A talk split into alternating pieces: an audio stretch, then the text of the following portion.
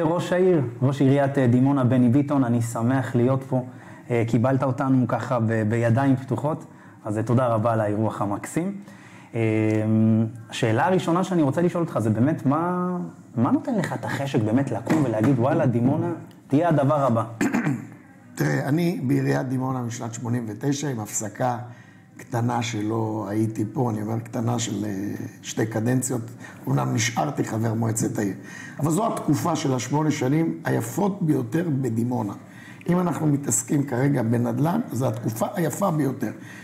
אני רק אסבר לך ואתן לך רק נתונים יבשים, שתבין על מה אנחנו מדברים. דימונה הייתה עשרת אלפים בתי אב בשנת 2013, נובמבר, היום אנחנו חמישה עשר אלף, ותקשיב, בלי עוד 1,500 שכבר שווקו, אמנם לא ראו על הנייר, ועוד להערכתי עוד 1,200 או 1,500 ישווקו. זאת אומרת, עד סוף השנה, אמצע השנה הבאה, דימונה תהיה עם 18,000 בתי אב, זאת אומרת על הנייר. אני חושב שזו מהפכה אדירה.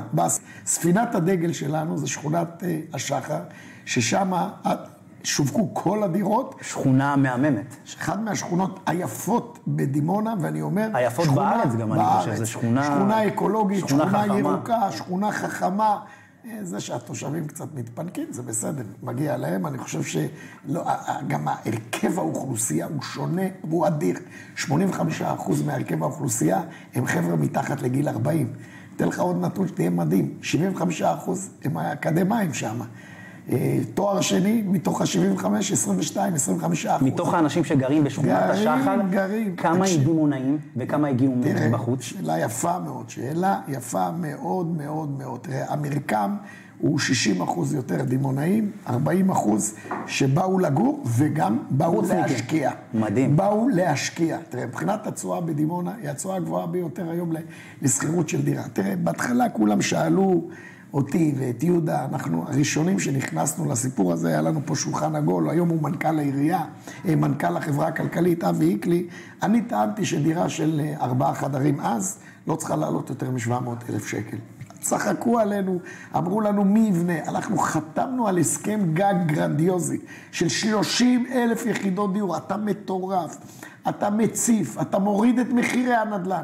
אבל גם יהודה וגם אני, לנגד עינינו, ראינו והתמקדנו בנושא הצעירים. זה מה שמעניין אותי. אני חושב שזוג צעיר, עכשיו, המגמה התהפכה. אתה חושב שזוג צעיר, מה תמשיך? זה מעניין. הזוג הצעיר יכול לקנות דירה ב-700, 800, עכשיו המגמה טיפה התהפכה. מחירי הנדל"ן טיפה עלו, אבל גם הם עדיין, יחסית לארץ, עדיין נמוכים. דירה של ארבעה חדרים מתחת למיליון שקל, פנטהאוס מתחת למיליון וחצי, בשום מקום אתה לא תראה, כל זוג צעיר. יש לנו גם אוכלוסייה של זוגות צעירים שגם מתפתחים. עכשיו, המחיר אני מבין. אנחנו באים מהמרכז, המחיר אנחנו מבינים, אבל מה יגרום בעצם לזוג צעיר להגיע לפה? כי זה לא רק העניין של המחיר. זה נכון. קודם כל, לא עניין. הדבר הראשון, מערכת החינוך הטובה שיש בדימונה. ספר לנו על זה קצת. אחת ממערכות החינוך הטובות ביותר. לסבר לכם את האוזן, דימונה בעשור האחרון זכתה בשלושה פרסי חינוך. אתן לך רק לשם השוואה. רחובות, עיר של 180 אלף תושבים, שנה ראשונה, פעם ראשונה זכתה בפרס חינוך. אשקלון, 160 אלף תושבים, פעם ראשונה זכתה בפרס חינוך. תראה, אנחנו כחברי מועצת עיר, כהנהלת העיר, משקיעים 50% מתקציב עיריית דימונה הולך לחינוך. השקעה פר תלמיד, 41 אלף ש"ח, מקום ראשון במדינת ישראל. תראה, לא תמיד אני אומר שהכסף גם מניב את התוצאות. אתה מאמין בחינוך בגלל זה כ-50% מהתקציב הולך? תראה, היום, היום, היום... או שזה בא מלמעלה, איך זה עובד? היום ראשי הערים הבינו שההשקעה משתלמת ביותר היא חינוך וצעירים. לא יעזור לאף אחד שום דבר. אתה יכול לעשות כל מה שאתה רוצה כדי לגרות. היום הצעירים הם דעתנים, הם חכמים, הם יודעים מה הם רוצים. הם... הם, קובעי המדיניות, אם אתה לא תתיישר לפי הסיפור הזה.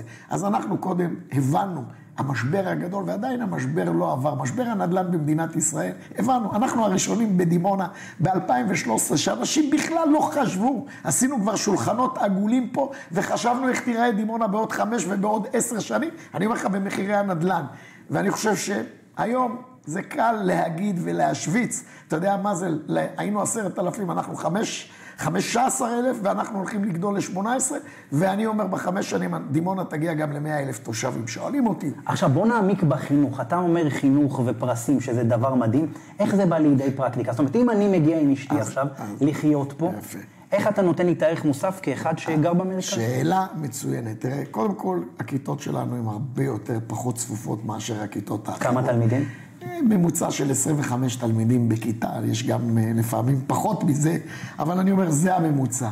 מעבר לזה, הנתינה וה, ומה שנעשה, תראה, יש לנו 13 אה, בתי ספר יסודיים שהם בתי ספר ייחודיים.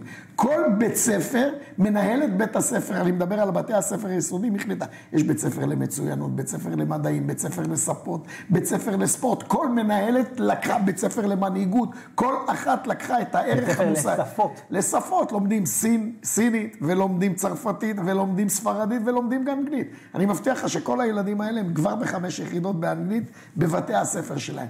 יש ייחודיות. אני אתחיל איתך, אתה יודע מה, ממעונות היום, שזה החינוך הבלתי פורמלי, שאומנם הוא שייך למתנ"ס, המתנ"ס מנהל אותו. אנחנו פתחנו עשרות מעונות יום, אני אומר לך, מעל 15 מעונות יום, כיתות לימוד של מעונות יום פה בדימונה, שהבנו את הצורך. למה? זוגות הצעירים. נתון שאתה תהיה בהלם לגמרי. 50 אחוז מהתושבים שלנו פחות מגיל 30. זו עיר מאוד צעירה.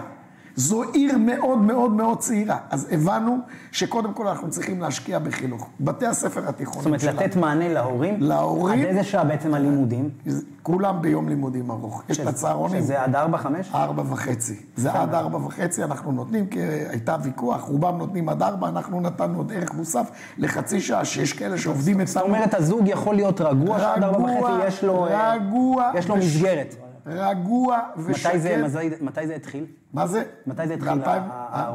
ב-2013 התחלנו, אולי ב-2014 ליתר דיוק, שגם מדינת ישראל הבינה את הצורך ביום לימודים ארוך.